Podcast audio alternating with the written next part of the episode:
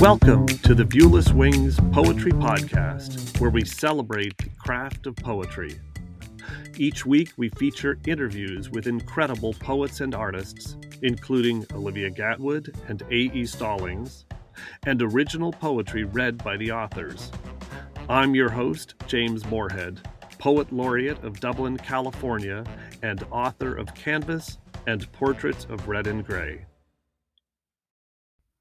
On today's episode of the Viewless Wings Poetry Podcast, I interviewed Dr. Deon Nielsen Price, who recently turned my poem Gallery into a composition for baritone and piano. The premiere of Gallery will take place on Sunday, November 14th at the Presidio Chapel in San Francisco. I've left more information in the show notes. To provide context for the interview, I'll first read my poem Gallery. Stick around to hear from Ms. Price. She is an extraordinary person. Gallery. Welcome to our gallery.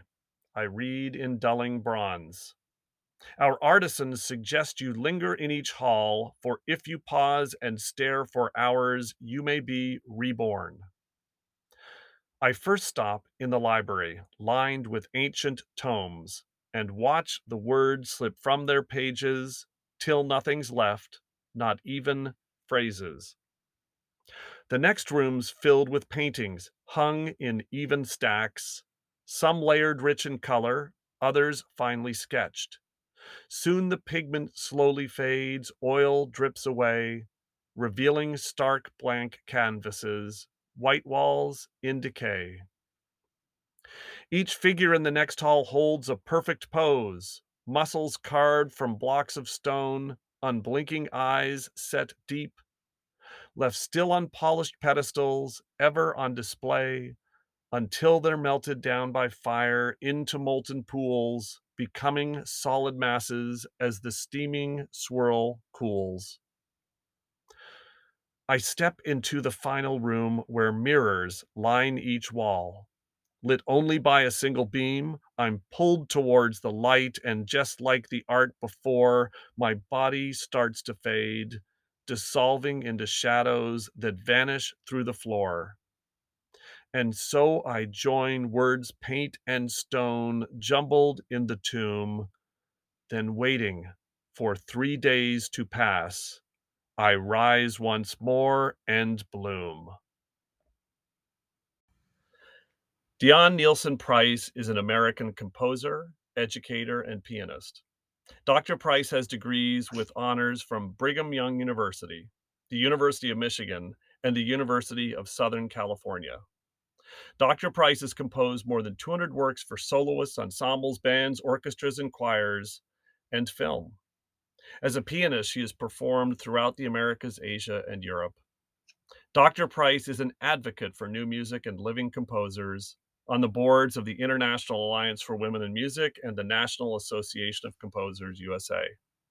As an educator, Dr. Price has taught music theory, history, composition, and more at CSU Northridge, UC Santa Barbara, USC, and other colleges and community colleges. I could fill the entire podcast sharing her accomplishments, so I encourage you to read more about Dr. Price. Dr. Price composed a piece for baritone and piano based on my poem Gallery, which will be performed for the very first time on Sunday, November 14th at the Presidio Chapel in San Francisco. Dr. Price, welcome to the Viewless Wings Poetry Podcast. Oh, thank you. What a lovely introduction. Thank you. I am thinking about working with your mother, Patricia Morehead, with as as we did advocacy for women in music for many years through the International Alliance for Women in Music. And I met your father at some of the international festivals. We had a good time with them in Beijing. So I was particularly honored that she suggested that you send your poems to me, thinking I might like to set some of them. And I loved reading Canvas, and I do did pick some to to set for music, but uh, I, at the time I was looking for something with a kind of a religious connection, and that's when you sent me Gallery. It was great. Yeah, and we're going to talk more about transforming Gallery uh, into music. Um, but before we do that, I want to go back a little bit and get your earliest memory of performing music. Oh my. Well, you would be surprised. I started out as a vocal soloist. I was a very young child, and I I have just been writing my memoirs, so I have all those details which you don't need. But I by the time I was two, I sang 25 songs. And then by the time I was three to seven, I was singing solos everywhere. When I was in school, uh, kindergarten through second grade, I remember standing up in the middle of the mm, multi-purpose room with all the students sitting around me on the floor.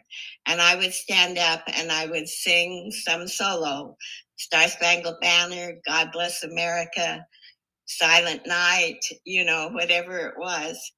And those that's my earliest memory.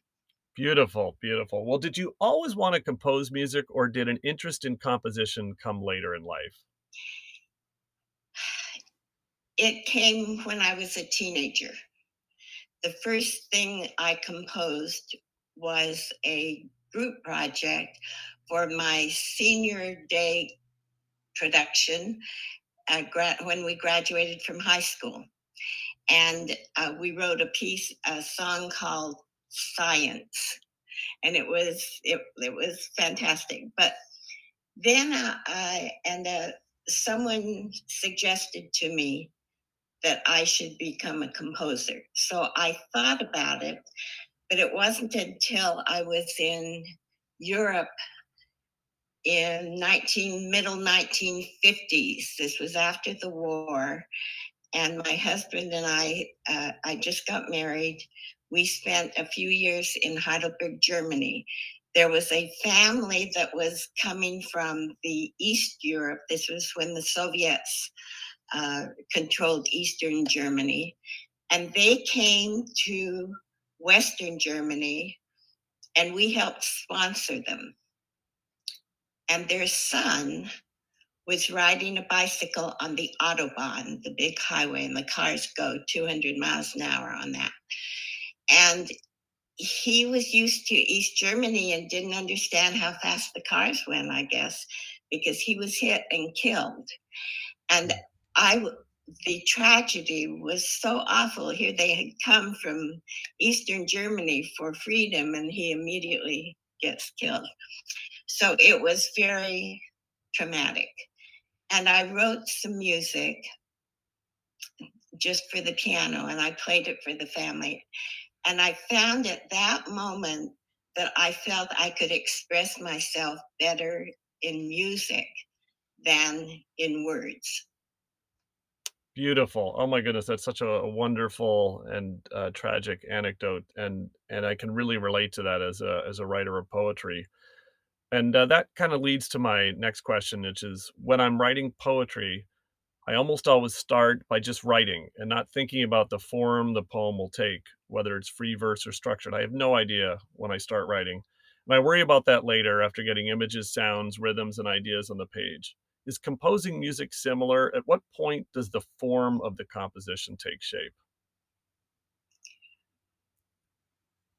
Well, it begins with a, a feeling, a message, a musical idea, and you don't know what you're going to do with that musical idea. It might be a rhythm, it might be a melody, and it, and it is something that you I don't know where it comes from. I really I don't know where it comes from. But then you take that idea and you kind of see where it's going to lead you. And then that leads to uh, the form eventually.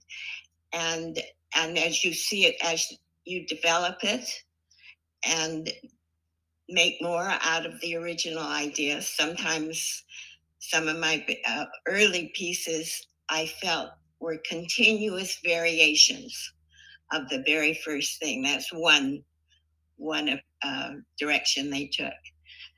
But it's that's not so with a song, because with a song, it's the words that mm-hmm. dictate the music to me. They dictate the rhythms, they dictate the style, the uh, the, the tempo, you know. So the the words are the are the kernel that I work with for that. So you, you touched on this a little bit earlier, but um, you know, I'll have an experience or see an image or know there is a poem to be created. What was it about my poem gallery that convinced you there was music to be created around the words? Well, that's interesting because there are many levels. And I kept, I started on one level. I started, first, I saw it on the page. And I saw that, oh my goodness, each verse you add a line. There's an expansion here, you know. So that form hit me at first. Then I started looking at the words. And I like the individual words. I like to set words that are not too many syllables, that have lots of long vowels in them because they make beautiful music. Mm. And and I saw that that's the way your words are. And they're very direct you know, some poems, I'm off the track here, but some poetry is so complete in itself mm-hmm. that I don't think music would add anything to it. And I was thinking of a poem from your your book Canvas. I put it here. Your your poem about etchings it, it begins like this. It says i start writing perched waist deep on a bahamian sandbar tracing letters in azure blue turf. The letters momentary wisps on an endless swelling tide. I could not set that as a song. Mm-hmm. however i might write an instrumental music uh, piece for instruments without words that perhaps you read this the poem before the music started. But those words are so flowery and so complete in themselves that, uh, you know, that is not one I would pick to set to music. But gallery, uh, so that was the first first level. The second level, the first level was I saw that visual format on the page. Then I looked at the individual words and also with the with the phrases of the words there are rhythms you have that one let's see it's um where you say each figure in the next pum, pum. and then later on you use the same thing until they're until they're melted down by fire until they're melted down by fire. So i can use those rhythms which create a wonderful uh, basis for that verse rhythmically you know. So i that was also the way you put the words together and that appealed to me. And then i got to the very uh, the other thing that i liked was that you put it all in the first person you have this woman or this person who is walking through the gallery, but it's all I. And reading it that way pulled me right into the emotions of the story. And so that was very strong from the poetry. And so when I got to the end, which is just a wonderful surprise, and you don't realize you're going to go there. I don't want to talk specifically about it today because it's like a mystery. I don't want to spoil the mystery by talking too specifically about what that surprise is. But that really captured me, and I could hear the music uh, for each of these sections. Each of the verses are in a different room in the in the gallery and they seem to want a different style of music. So at first we start with the innocence and someone's just walking by i am just walking by and i see this gallery maybe i'm a tourist and i i decide well let's see what the what the uh, bronze marker says about it. And then you decide, and so this is a very, I write this in triplets in a very light style, traditional style of, of, of music. And then you decide, oh, I think I will go in. And so it goes to the first room. So I wrote that in March, like because it was determined. I've decided I'm gonna, I'm gonna take this tour, you know. And each, so each uh, verse suggested a different type of style of rhythm, tempo, even the, the chords I use. You know, today we hear music from all periods of Western history. It goes clear back to uh, even some of the Greek music. We're not sure what it sounded like, but we have a good idea. And back to medieval times and Bach and and uh, Baroque, clear down to contemporary, and we hear music from many, many uh, countries and ethno musics. So I have a lot of that in my head. And so I like to be able to draw on whatever I want for particular expression of words or whatever I want to do. I like so in this song there are several different styles of music. Uh, it's just it's an incredible honor to hear you break down the poem and also pick up on some of the things that made it so challenging to write. It's one of the most challenging poems I've ever written, uh, and that you well, picked up on the rhythm. Yeah, I appreciate that, but your effort on it, I have to tell you, made it easier for me. Hmm because for one thing that was done and and i recognized it and by the time i got to the end to this uh, wonderful uh, climax of it then i suddenly realized oh there's a deeper meaning than the story mm-hmm. there it, this is a, a very analogous uh, a wonderful analogy and and it was so deep and that resonated with me because um, well i understood that so all of those levels your your uh, hard work on it your intense work on it made each of those levels clear and you put them all together and it makes a wonderful work of art but because you worked on it so specifically I think it made my job easier. That's that's interesting. I, I knew what I wanted to do as soon, as soon as I read the poem. Well, it's wonderful. I just, I just, I, everyone listening to this, the Presidio Chapel is a beautiful venue. It's a wonderful concert series. Uh, definitely come out on the 14th if you're in the Bay Area or within driving distance or flying distance. Come on out. Um, when when writing poetry, I recite the poem out loud as part of the editing process. When composing music for multiple performers and for instruments that you don't personally play, how do you ensure the music is appropriate for each instrument, not just the sound and emo- not just the sound and emotion of the instrument, but also the performance challenges unique to the instrument? I ask that because I played the oboe for eight years when I was a teenager, taking after my mother, who is an accomplished oboist and composer herself. Many notes on the oboe are very tricky to play quickly. Uh, it's not an instrument designed to play super fast. Uh, do you think about those instrument specific challenges when composing pieces for different instruments? Absolutely. They call that orchestration. And you take, uh, well, in my case, I was a pianist, still am, and I worked with a lot of instrumentalists and a lot of singers as an accompanist, collaborator. And they often wanted me to write music for them. So I worked with them on it and I would write something uh, to see how it worked.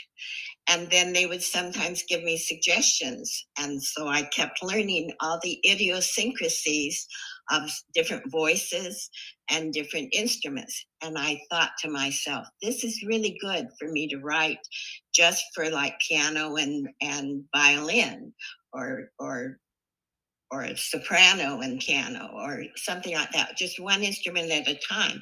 Because then I said, then when I go to orchest- orchestrating, writing for a whole orchestra of instruments, I will know, have a good sense of each, what each instrument can do in certain ranges. Mm-hmm. Like in in the oboe, you know, it's it has a certain sound in the high register, a different sound in the middle register. It has that wonderful melodious sound in the middle re- register. Oboe makes wonderful melodies, uh, lyrical melodies in that range, whereas uh, a flute might be weak there for instance. So all of that is is very much on my mind. When I it's interesting because I just came from a recording session in New York City of a song cycle which I had written originally for voice and piano. And when I did that, I was only thinking of voice and piano. So now I had to orchestrate it to be recorded for voice and an, an ensemble. And I had to really think about the music that I had written for piano to make it work with the instruments that I had without covering up the voice, bringing out the interesting uh, uh, possibilities of each instrument, you know. So, yes, that's very much on my mind. Very cool. Very, very cool. I've always been curious about that. And I, I don't think I've ever really asked my mother that question, who's also a composer. Oh, she would know. She would know too. Yes, yes. Uh, the premiere for Gallery, as we've mentioned a couple times, on November 14th. It's part of a free concert series you've organized at the Presidio Chapel, which is a spectacular location with beautiful acoustics, views of the Golden Gate Bridge and the San Francisco National Cemetery. Share a bit more about the concert series and what people can expect. Well, we love to have people come in person now after the pandemic. We have been doing this is our fifth year now that we're in of these Sunday afternoon free concerts. We do them as a service to the community.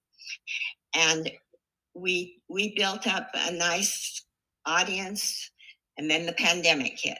So we have just completed 15 concerts online on Zoom. And that has spread our audience our geographically and our artists geographically. We had one concert that came to us from Japan, another one from Boston, some from Los Angeles, some from San Francisco, all around. And that was really quite exciting. And we had, I would say, overall, successful uh, productions with the technology. You know, there's always little problems. And we had all of the problems over the time. But overall, it was very successful. And we did so many. So now we're back in person in the chapel. But we also are streaming the concerts. We've done two, this is our third. And then we are going to reevaluate for next year to decide how we want to do them in 2022. We have people who come from all over uh, who would like to perform on these concerts. And we also ask uh, people we know, I brought in uh, performers that I have worked with over the years, and we all enjoy working there in the chapel. So the next, this one in November is Jeremy Huw Williams, who is a world class baritone. He's on concert tour in California in November, and he'll be singing Welsh and American composers. And at least two of the poets are going to be present. So we're going to ask you to uh, read Gallery before we hear it sung. It will be interesting to see how of these things I've talked about how they came together in gallery and if they work. This will be the first time that I have heard this song and the first as well as first time you have heard it. It's the premiere. We'll see how they worked. I hope they work beautifully. Um, I think they will because he's a wonderful interpreter of art songs. I, am so looking forward to it and, and being able to share this poem that I worked so hard on. Well, finally, you are well past the age traditionally considered their time to retire.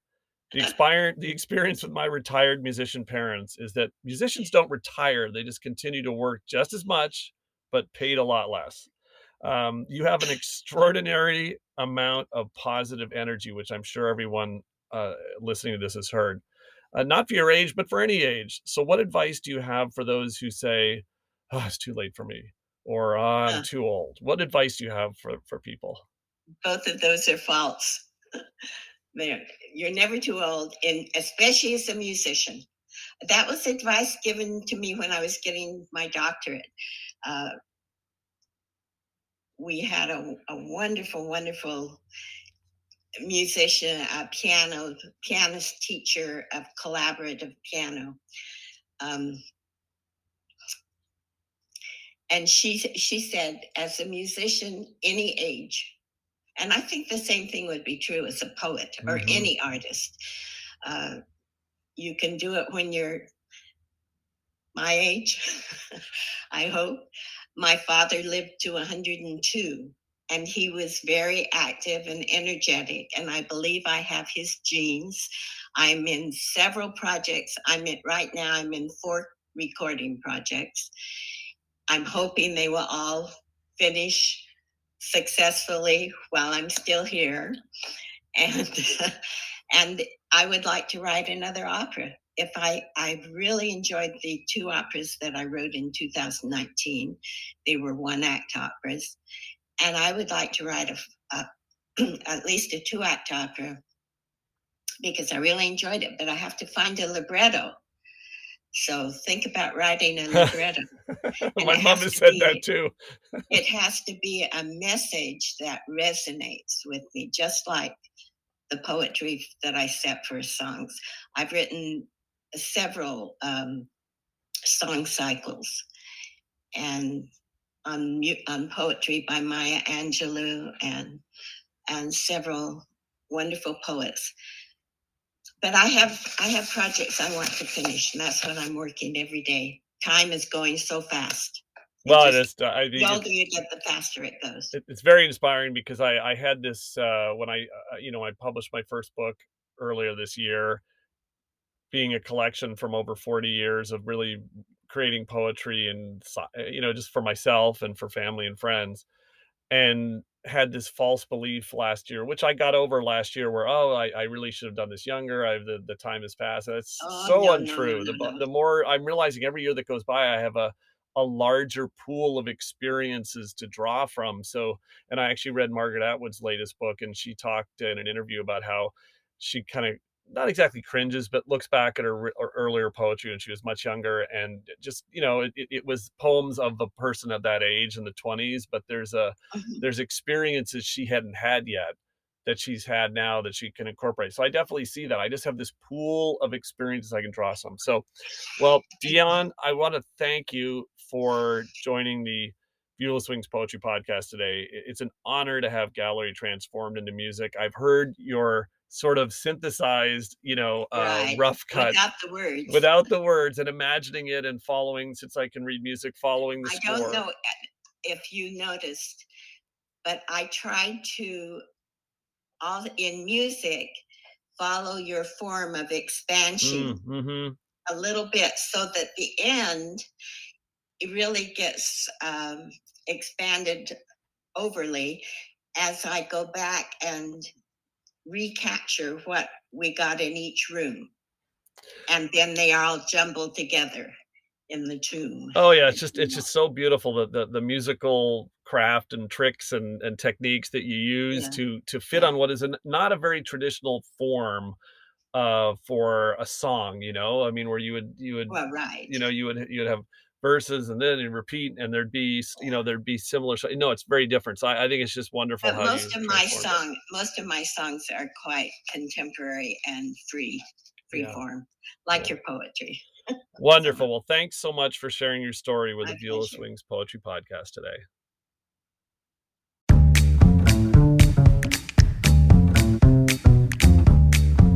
viewless wings poetry podcast is written and produced by James Morehead.